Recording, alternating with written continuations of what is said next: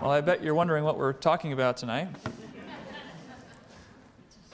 what does the Bible say about emotion? Oh, as I see Becky walking out the door, three to five year olds, if you would like to be dismissed uh, to your class, you can be dismissed now. Uh, Becky will be teaching you guys, so I'll give you a moment to head out that way. Sorry about that but uh, they'll be there for the remainder of the service. Um, you can turn, in the meantime, you can turn to Luke chapter 12. We'll be there in a moment, uh, but I want to start with some introductory uh, t- uh, things before we jump into this uh, before we jump into the Word of God together. What does the Bible say about emotion? I, I, just have to tell you at the beginning if you're expecting me to be super emotional for this sermon, I, I, I'm going to disappoint you, okay? One thing we'll learn about emotion is you can't fake it, it's just natural, okay? So if I don't have it, I don't have it. So, um, but we'll, we'll learn about it, I can promise you that. And uh, why do we even talk about emotion? Why is it important to know what Scripture says about emotion? Uh, well, I think it's because emotions can be unpredictable, complicated, and hard to define. You, have you ever been caught off guard by a wave of sadness? You're just having a great day, and then boom, just a wave of sadness overtakes you. Or, or you felt angry for just no apparent reason. Or, you're, or maybe you're having a bad day, and then a, maybe a, a bit of good news suddenly just transforms your whole outlook on the day, right? Emotions happen to us. They're part of our lives. It's part of how we're made. And while they're complicated, they are a wonderful gift from God. However, they can be misused, emotions can be stifled, or emotions can be too controlling. We can allow our emotions to control us. And we as Christians should seek to worship God not only with our minds, not only with our actions, but we should seek to worship God with our emotions. How do we worship God with our emotions? And we're going to look at that this evening. I want to start off by just talking, what's, let's define it, all right? And we're just going to do the old tried and true method and go to the dictionary to begin, all right? What, is the, what does the Merriam Webster, Dictionary uh, say about emotions? They define it this way a conscious mental reaction, subjectively experienced as strong feeling, usually directed toward a specific object, and typically accompanied by physiological and behavioral changes in the body. Now, there's a lot there, okay? Couple things to note here. First of all, it's a reaction. Right? Emotions happen naturally, right? You can't fake emotions. If you can fake emotions, if you can cry on demand, then you're an actor, right? That's a talent that you have to learn. It's not something that is natural. You notice there it says it's a conscious mental reaction and it's subjectively experienced. We know what that feels like, right? You almost emotions is something you experience more than it is something that you just naturally choose to do. You don't say, I'm going to cry now. It just, you, you know, you're sad and you cry. And so emotions are a reaction. It is also a response. It's a response to what's around us, whether that be a thing, a circumstance, or another person, right? Another person, place, or thing can cause us to feel emotional. And also, one other third observation from this definition is there is a physical component. Emotion is often reflected physically. All right, you're so sad that water starts to ooze out of your eyes. Okay, that's a physical reaction. You hear something funny or you're happy, and so you make this weird rapid exhale sound, ha ha ha ha ha ha ha. Right? Why do we do that? I don't know. It's kind of weird when you think about it. Or you get so nervous that your stomach decides it wants to expel all of its contents, right? So that is a physical reaction. Or if, you, if something really impresses you, or you're really excited about something, we do this weird thing where we take our hands together and we go like this, like a seal, right? Why do we do that? I don't know, but there's a physical reaction in emotions. So that's what emotions is, all right? There's a reaction, there's a response, and there's the physical component. Just a couple of observations about our emotions. Number one, they're complicated, aren't they? Emotions are complicated. In fact, Scripture talks about this in Proverbs chapter 13, verse 14.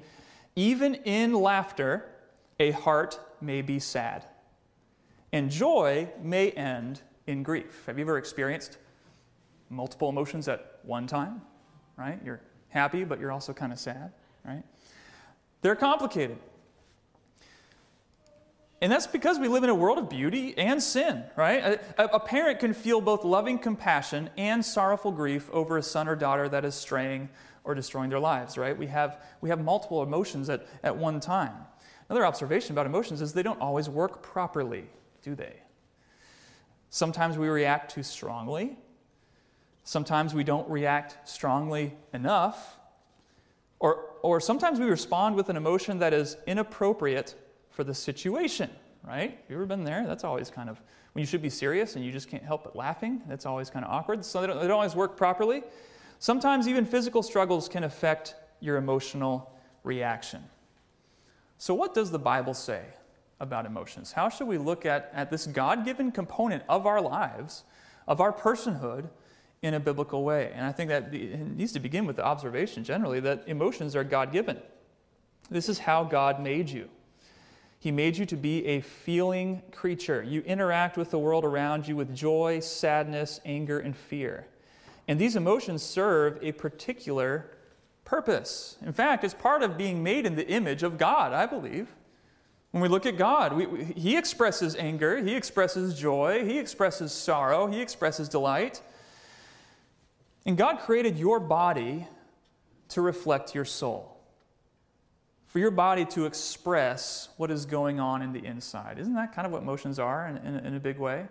That they're a physical, outward expression of what's going on in your soul. And so they're God given. The Bible also tells us that negative emotions aren't always bad emotions. Sometimes we can fall into this as Christians, where we think that, that negative emotions are inherently bad. But they, they're also given by God and they serve a particular purpose. Ecclesiastes 3 4 says, There is a time to weep and a time to laugh. There is a time to mourn and a time to dance. Right? So negative emotions are not bad emotions. God has given us each one of our emotions for a particular purpose. But thirdly, another observation from Scripture is that Christians should not allow their emotions to be in charge. Proverbs 25 28 says, A person who does not control his temper is like a city whose wall is broken down. Right? So there's someone who does not that is being driven, controlled by their emotions. An angry person is like a city who's broken down and without walls. Ephesians 4 26 tells us to be angry and do not sin. And so we as Christians need to be very careful as we, as we navigate through life and, and, and we navigate times of joy and sorrow or anger or frustration, that, that emotions should not be what drives us, but in fact, they should be a reflection of what we know to be true about ourselves and about God. Before we get to Luke chapter 12, which we're going to dive into for a little bit, but just an observation question Was Jesus emotional? He absolutely was emotional, absolutely. Uh, John 11 35, Isaiah 53 5, we find out that he is a man of sorrow. It says in Isaiah 53, a man of sorrows and acquainted with grief. John 11 35, Jesus wept. We see that he was a man of compassion. Matthew 9:36, he saw the crowds and he felt compassion. He was a man of anger. Matthew 11, 12, he entered the temple and began to drive out those who sold and those who bought in the temple. And he overturned the table of the money changers and the seats of those who sold pigeons. And he would not allow anyone to carry anything through the temple. In Mark 3, verse 5, we read that he looked around them with anger, grieved at their hardness of heart. Jesus experienced emotions. In fact, we even read portions of Scripture that talk about him being moved by, with compassion, right? He was experiencing emotion. Well, as we look in uh, Luke chapter 12 here in a bit, we're going to ask the question what do emotions do? What, does the, what is the purpose that God, why does God give us emotions? And the first thing I want to note from Luke chapter 12 is that emotions reveal what you treasure. Emotions reveal what you treasure. Luke chapter 12, starting in verse 22, we're going to read a well known passage of Scripture that has some emotions in it. And, he, and, and, and Jesus is actually going to show us where those emotions come from. Luke chapter 12, verses 20, verse 22, he says, He said to his disciples, Therefore I tell you, do not be anxious about your life what you will eat, nor about your body what you'll put on, for life is more than food, the body more than clothing. Consider the ravens, they neither sow nor reap, they have neither storehouse nor barn, yet God feeds them. Of how much more value are you than the birds? And which of you, by being anxious, can add a single hour to his span of life? If then you are not able to do as small a thing as that, why are you anxious about the rest? Consider the lilies, how they grow. They neither toil nor spin, yet I tell you, even Solomon in all his glory was not arrayed like one of these. But if God so clothes the grass, which is alive in the field today and tomorrow is thrown into the oven, how much more will he clothe you, O you of little faith? And do not seek what you are to eat or what you are to drink, nor be worried. For all the nations of the world seek after these things, and your Father knows that you need them. Instead, seek his kingdom, and these things will be added to you. Fear not, little flock. For it is your Father's good pleasure to give you the kingdom. Sell your possessions and give to the needy. Provide yourselves with money bags that do not grow old, with a treasure in heaven that does not fail, where no, where no thief approaches, no moth destroys. And here's the key phrase For where your treasure is, there will your heart be also. Where your treasure is, there will your heart be also. So we see some emotions in this passage. We see anxiety, we see worry, we see fear. And he's exhorting his disciples, don't worry about these things, don't fear, don't fear these things. And then he concludes with this very profound statement where your treasure is, there will your heart be also. What you worry about reveals what you treasure. And here's a very important truth that we know, find out about emotions. Emotions unavoidably reveal what you love, and they cannot do otherwise. The heart is the seat of the emotions. And so Jesus says, where your treasure is, that's where the seat of your emotions are going to be. That's where your heart is going to be. That's what's going to evoke the strongest reaction out of you. We can use something as trivial as a football game, right? I'm still fresh off of the loss of Ohio State. The more you love a team, the more emotional you get about their victory or their loss, right? If I'm watching a game, I don't care about either team. If they win, cool. If they lose, I don't care, right? But if it's my team, right? If they're my treasure, right? My precious, right? If that's where if that's where my heart is, then if, if they lose, there's a stronger emotional reaction. If they win, there's a stronger emotional reaction, right? It's this truth where your treasure is, there will your heart be also. That's, it, it's played out in, in situations even like that. Even if you say, well, I'm kind of an emotionless person, I don't really, you know, I'm not, I'm not a crier, I don't get super excited, right? But I bet even for you, there's, there's, there's one or two things that really get you fired up or get you really passionate, right? And it's, it's fascinating. If you talk to someone, right, if you can find that one thing, the one thing they really love, and the, you, in the conversation, you see their eyes light up and you see them speaking with more emotion and more intensity and more passion. Why? Because you found their treasure.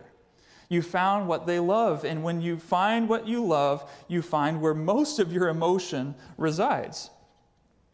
Proverbs 13, verse 12 says, Hope deferred makes the heart sick. But a desire fulfilled is a tree of life. Here you see both negative and positive aspects to that.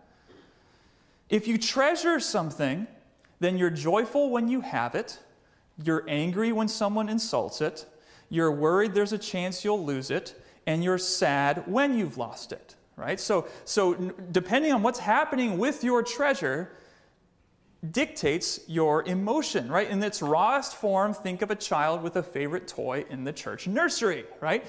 When they have it, they're happy when it's ripped away, it, they just explode with, with emotion, right? When they see someone else with it, they're jealous and they're envious. You know, why, why do kids have such strong emotions? Well, when you're young, your treasure is whatever is in the moment, right? It's, it's that thing. So if that thing in the moment is taken away, it's the end of the world, right? The same object can evoke both laughter, tears, anger, anxiety, and sorrow based on the situation that is surrounding it. A fascinating quote I came across as I was studying for this in the book called Untangling Emotions. The author says God gave us emotions that are actually designed not to change unless what we love changes or what is happening to the thing we love changes. Isn't that interesting? And in a very real way, you cannot fake your emotional reaction to certain things. And your emotional reaction to something will not change unless you end up loving something else, or if what is happening to the thing you love changes.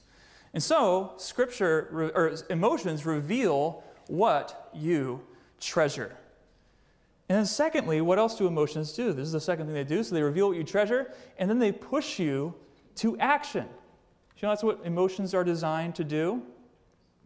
Think of an emotion, a motivational speech in a locker room, right, at halftime, right? I'm back to football, sorry. It didn't, the emotional speech did not work this last Saturday. Think of a motivational speech in the locker room at halftime. The coach pumps up the team so that they can have, be more effectively do their job on the field. What's he doing? He's evoking the right emotions to produce action. Or perhaps feelings of fear motivate you to find safety, right? You're in a dangerous situation, you're afraid of danger, it pushes you towards safety. Right? You're excited about a recent report card and you find yourself more motivated in your schoolwork that day, right? So Chris, emotions push you to action. Next question how, how should I interact with my emotions? How should I navigate this? And we're going to get into some specifics here at the end to kind of play this out. I'd say, first of all, beware of two extremes. What are the two extremes? The first extreme would be all emotion, right? Proverbs 29 11 says, A fool gives full vent to his spirit, but a wise man quietly holds it back, right? There's a, one of the fruits of the Spirit is self control. So while God gives us emotion, we don't want emotion to drive us. We don't want emotion to control us. We don't want to be all emotion. But what would be the other extreme of that? No emotion, right? That would also be an extreme. To stifle all emotion is to not act like Jesus.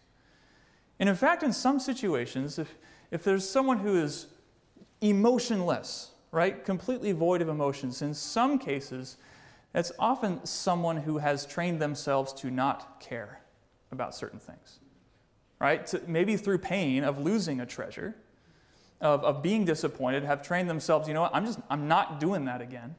So, so, so sometimes even the lack of all emotion reveals a lack of any treasure because, because you've trained yourself not to.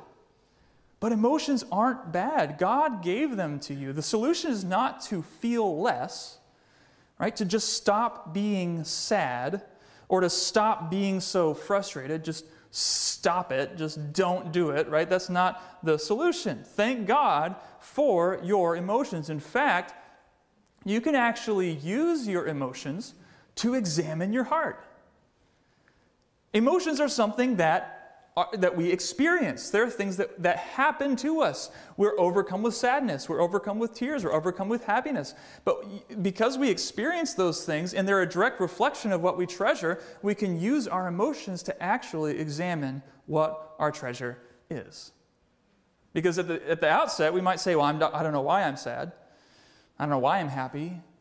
But if we stop and think and actually examine our lives, we might actually find some treasures there. We might actually see where our heart is. And so you can use your emotions to examine your heart. Three, three steps to this, I think, that as we, as we walk through this. First of all, seek to understand. Understand what you're feeling, understand the emotion you're experiencing. Secondly, examine it in your own life. And then if it's out of order, confront it. If it's in order, then act in the way that it's prompting you to act. Understand, examine, confront, or act. So let's, let's play this out a little bit, all right? Do we have time for a couple case studies to see how this, how this works out? Let's, let's jump into anger, okay? Want to talk about anger? All right, so let's say that you are struggling with anger or you're experiencing anger, okay? What's the first step? Well, let's understand anger a bit. What, what, is, what is anger? Why did God give us anger? First of all, did God give us anger? Yes, He did, right? This is a God given emotion. Well, what do emotions do? There's two things that emotions do, right? They reveal what we treasure and they push you to action. So when it comes to anger, how does anger reveal what we treasure? Well, often when I'm angry, what's happening?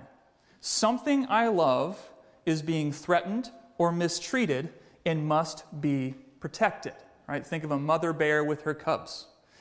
Something you love is being threatened or mistreated and must be protected. How does anger push you to action? Well, it's a very intense emotion, and I think it's driving you to an idea of this must be fixed. This is not okay. In fact, you could say that anger is a weapon. Anger is a weapon, and because anger is a weapon, it can be easily misused and it can cause more damage. But used appropriately, it can accomplish the task that God intended it to accomplish. In fact, you could say that anger is loving something by hating something else. Loving something by hating something else. In its most righteous form, anger is a love of God that hates sin. But in our lives, it's often sinful anger, isn't it? And perhaps it's love of self, and you love yourself by hating someone else. So understand what is anger. Why does God give you anger? And if you start to, to, to define your anger as okay, there's something I love that, I, that I'm seeking to protect, or there is a threat that I am seeking to attack. Something I love is being threatened or mistreated. And then once you understand that, now it's time to examine it. Why is it showing up in my life? What treasure is my anger seeking to protect? What is your anger seeking to attack? Ask yourself those questions. A great example of this in Scripture is the book of Jonah. Would you turn to Jonah chapter 4? Jonah chapter 4. Jonah was an angry guy. Did you know that? Jonah's a, the book of Jonah is a fascinating story, but the, the short version is Jonah is a prophet who is called to preach to this pagan city of Nineveh. Jonah is not like the Ninevites at all. And so he runs the other direction when God says, Go preach to them because I'm going to destroy their city. And so he goes the opposite direction. He goes on a boat. There's a big storm. He gets thrown overboard. He goes into the water. He gets swallowed by a fish, stays in there for three days, gets spit back up on dry land. God says, Okay, now are you ready to go preach to Nineveh? He says, Fine. Goes, preaches, and says, 40 days Nineveh will be overthrown. And then he goes up on a hill and he sits down and he watches. And when he finds out that God was not going to destroy the city, what was his emotion? Anger. Look in Jonah chapter 4, verse 1. But it displeased Jonah exceedingly, and he was angry. And he prayed to the Lord and said, Oh Lord, is not this what I said when I was yet in my country? That is why I made haste to flee to Tarshish, for I knew that you were a gracious God and merciful slow to anger, and abounding. Isn't that funny? He says, I'm angry because you're slow to anger, right? slow to anger and abounding in steadfast love, and relenting from disaster. Now, therefore, O Lord, please take my life, for it's better for me to die than to live. Now, if, if I was God, which I'm glad I'm not, and I'm talking with Jonah, and he's saying this, I would have an angry response. What's God's response? Jonah, do you do well to be angry? Oh, that's a great question. When you're angry, that's a great question to ask yourself. Am I doing well to be angry right now? Skip down to verse, verse to verse 9. In, the, in, in, chapter 4, God gives him an incredible object lesson. As he sits there on the hill waiting to watch the destruction, God gives him this giant plant, this gourd, to shade him. And then God sends a worm to destroy the plant. And then Jonah sees his precious gourd get destroyed. And what's his emotion? Anger. And so, verse 9 of chapter 4, God says to Jonah, here's that question again Do you do well to be angry for the plant? And he said, Yes, I do well to be angry, angry enough to die. And the Lord said, You pity the plant. Right? There's the love. I love this, and it's evoking anger in me when I lose it. You pity the plant for which you did not labor, nor did you make it grow, which came into being in a night and perished in a night. And should I not pity Nineveh, that great city, in which there are more than 120,000 persons who do not know their right hand from their left, and also much cattle? So, what is God helping Jonah do? He's asking the question Jonah, what are you treasuring? Where is your love? It's a gourd. Jonah, your love, your treasure is this gourd. You're getting more angry about the death of a gourd than you are about the death of 120,000 people. And God asks him this probing question Do you do well to be angry? And if you just learn to ask yourself that question, Am I doing well to be angry? You'll keep yourself from a lot of damage that your own anger produces. Because when we're not thinking about it, what happens? We're only thinking about what we love, what we're seeking to protect, and we do not take into account at all whom we are hurting in our anger. It's like someone with a firearm who does not know how to use it, and he's just spraying bullets everywhere, right? Anger can be a dangerous weapon, and if we learn to stop and ask, Am I even right in being angry here?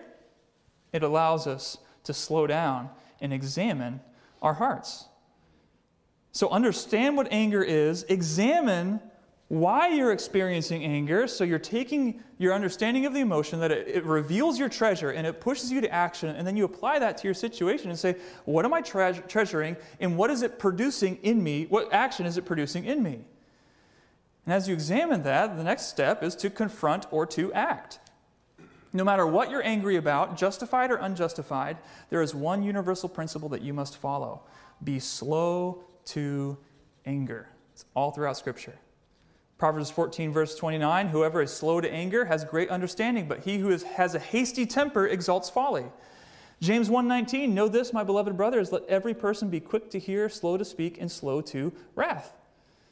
Ecclesiastes 7:9 Be not quick in your spirit to become angry for anger lodges in the bosom of fools. Proverbs 19:11 Good sense makes one slow to anger, and it is his glory to overlook an offense. Proverbs 15:18 A hot-tempered man stirs up strife, but he who is slow to anger quiets contention.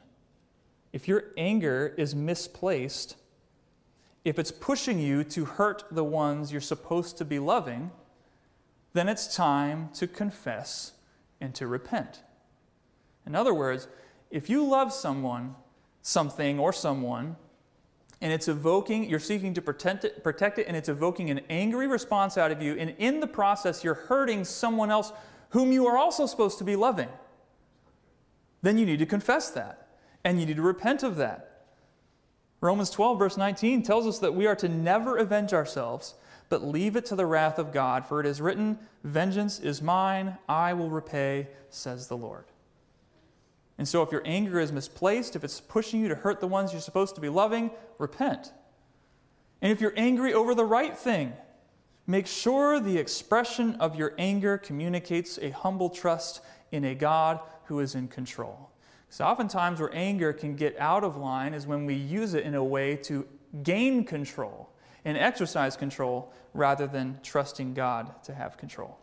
So there's a, there's, a, there's a way in which we can take an emotion that we experience and, and, worship God through it. Make sure we're viewing it in the proper way. We understand it, we examine it in our own lives, and then we confront it if it's wrong, or we act on it if it's right.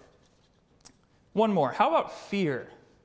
How do we approach fear? Is fear a God given emotion? Yes. Of course, God gave us fear. All right, there's the fight, flight, or freeze, right? There's our three fearful responses. Sometimes when you're fearful, you fight. Other times you run away, or sometimes you just freeze up, right? When something we love is threatened, our body often will even uh, release adrenaline to fuel us to fight or flight, right? That's the idea of fear. If emotions reveal what we treasure, then fear is really the protection of yourself or someone or something else that you love. One author puts it this way that fear motivates us to seek safety, control, and certainty. In other words, we're fearful when we lack safety, lack control, or lack certainty. Fear comes in when we're threatened.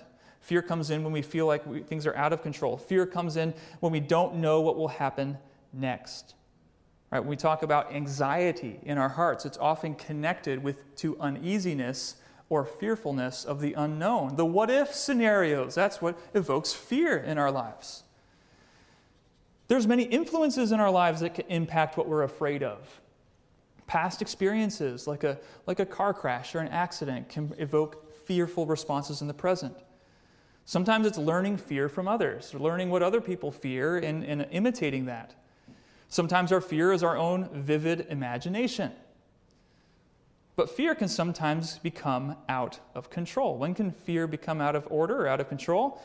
Well, when you chase fear, when you chase safety, control, and certainty at all costs, when the basis of your fear is irrational, right? Think of a, maybe a phobia, right?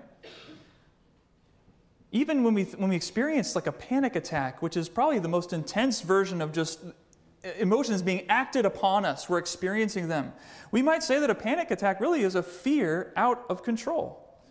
It's the body initiating a fearful response out of the blue, right? And so, how do we as Christians navigate and examine our own hearts when it comes to fear? Well, we understand what it is, first of all. It reveals what we treasure. And, and, and how does it reveal what we treasure? Well, what are we protecting?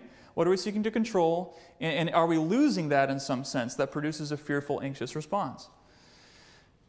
It produces action in us, either fight, flight, or freeze. So understand it. Number two, examine your heart. What evokes fear in your life? What are you afraid of? Psalm 55, verse 4 says, My heart is in anguish within me. The terrors of death have fallen upon me. Fear and trembling come upon me, and horrors overwhelm me. And I say, Oh, that I had wings like a dove! I would fly away and be at rest. Yes, I would wander far away. I would lodge in the wilderness. What's their fearful response? Flight, right? Or wishing that they had the power of flight. Uh, that's, that's the response. They want to get away, run away from, my, from, from what's evoking this fear in my life. When you're understanding your own fear, remember that there's always a reason for your fear. Whether that's a real danger or a perceived danger, there's always a reason for your fear. What's going on around me when I feel afraid? How do I respond to my fear? When I'm afraid, what do I do? How do I react? In fact, sometimes anger and fear are mixed here, right? You're afraid of losing something, and so you actually respond with anger to protect that. How do you respond when you're afraid? what do you love, and how much do you love it? And is there a connection between your fear and something you love? You know, one important note as we talk about fear remember that feelings of fear are actually natural and normal, it's something that happens. The counselor uh, and author Ed Welch says what, What's clear in Scripture is that we live in a world that has endless threats, and the Lord counters your fear not with a call to repentance, but with comfort. I love that.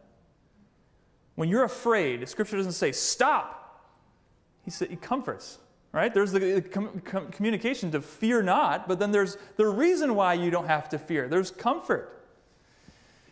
And so, how do we confront or act on our fear? Well, first of all, I'd say confront the basis for your fear. Ask yourself the question Is the reason for my fear a legitimate reason? And then, secondly, confront your response to your fear. Even if the reason is totally legitimate, we could be responding in a way that is out of proportion or perhaps even sinful. In Psalm 55, the passage that we looked at, it says, Fear and trembling came upon him. In fact, there's even some physical responses in here the trembling. I don't think it's wrong to have physical responses of fear to fearful situations. In fact, in Psalm 56, verse 3, it says, When I am afraid, I put my trust in you. What's that saying? Fear is, an, is unavoidable. It's going to happen. It's not if I am afraid, it's when I am afraid.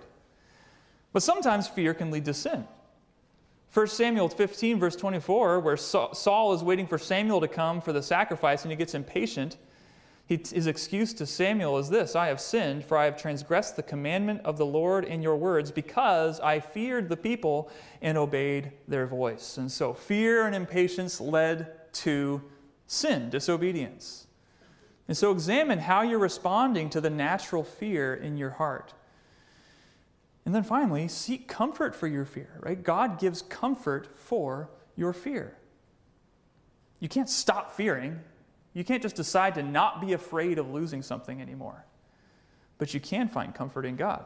That verse I mentioned earlier, Psalm 56, verse 3. When I am afraid, I put my trust in you.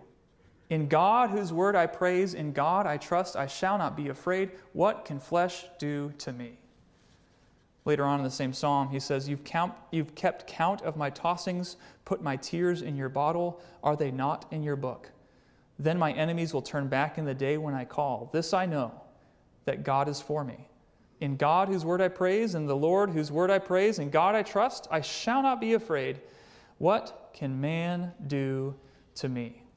So, as you examine your own heart, you ask, What am I, what am I afraid of? What am I afraid of losing? How am I responding to it? Am I responding in a, in a way that is seeking to trust the Lord? Or am I seeking to gain more control? And then that's where sin comes in, is when we crave control. We learned earlier that fear comes from safety when safety, control, and certainty is threatened. And we mistakenly think that the cure for fear is to maintain control yourself. Fearful people are often very controlling people because control is actually a way to avoid fear. Well, we mistakenly think that that's the cure. And in fact, if that's you, if you're like, yeah, I'm really controlling, and the reason I'm really controlling is because I'm really afraid. I'm fearful. I'm afraid of losing this, this, and this. Well, let me ask you has it worked? Has it calmed and cured your fear? It hasn't, has it? In fact, it's probably increased your fear and anxiety. The last thing you want to do is let go of control. That sounds like the most fearful thing of all, but what does it say in 1 Peter 5? Cast all your anxieties on God because He cares for you. You are entrusting your whole life to the one who made you, loves you, and will not allow you to be tempted above that which you are able. So one of the benefits we have as Christians is something to actually someone to actually bring our fear to. Someone to actually go to and trust. If there is no God, then you must maintain control of yourself because it's all up to you. So don't crave control. Don't crave certainty. The psalmist in Psalm 56 was uncertain about everything, but there was one thing he knew that God is for me. There's really only one thing you can know for certain in life, and that is that God is on your side. He's stronger than you, and He loves you. So, what are we doing here? We're taking our fear to Scripture. And we're saying, instead of just letting fear rule us, we say, Why am I afraid? What am I afraid of? How am I seeking to gain and, and control and safety over my life to avoid fear? And how can I bring that to the Lord? How can I trust Him and bring my anxiety and my cares to Him rather than seeking to be driven by this fear? It's funny how, in seeking to avoid fear, we're driven by it. We're controlled by the very thing we're trying to avoid. But in Christ, we can listen to the exhortation fear not, because God is with us. And so these are just two examples anger, fear. We could keep going. We could talk about joy. We could talk about sorrow. We could talk about you name it, right? All the characters from Inside Out, right? I thought about throwing some type of illustration in there. Uh, if you don't know that movie, don't worry about it. But uh, it's, we, there, there's, we can take every emotion and we can take it to the Word of God and understand it examine it, and then confront it if it's wrong, act on it if it's right. And the problem is, we don't usually do that. We just let it, we just run with it, right? And we, we think, you know, we just experience whatever emotion that we're experiencing that day, and then we just let that emotion drive us through our day, right? You've ever woken up and you just feel mad? And you're like, well, I guess this is me today. And everyone else is going to know that this is me today. And I don't feel like stopping it, so everyone else is better watch out. And I'm just going to kind of plow through this day mad. And uh, that's their problem if they have a problem with that. We're just letting our emotion drive us. But Scripture says one of the benefits of having the Spirit is you don't have to let your emotion drive you. You get to let the Spirit drive you. And you get to see how your emotion is, is good in its, in its proper context. You get to discern this is why God gave me this oh, and once I see how God gave me this, now I can see how it's out of order, how it's misaligned with Scripture. And you're able to slow down and see, okay, in how I'm living life, is it in line with, with the truth I know about God, or is it simply driven by emotion? Emotions is something that should reveal what we know, right? Sometimes we reverse it and we allow emotion to be the determining factor about what we know or how we live. But in its proper context, emotion is a God given thing, it's a good thing that we can use to worship Him, that we can use to, to, to interact with other people and love other people, but it can also be used for sin.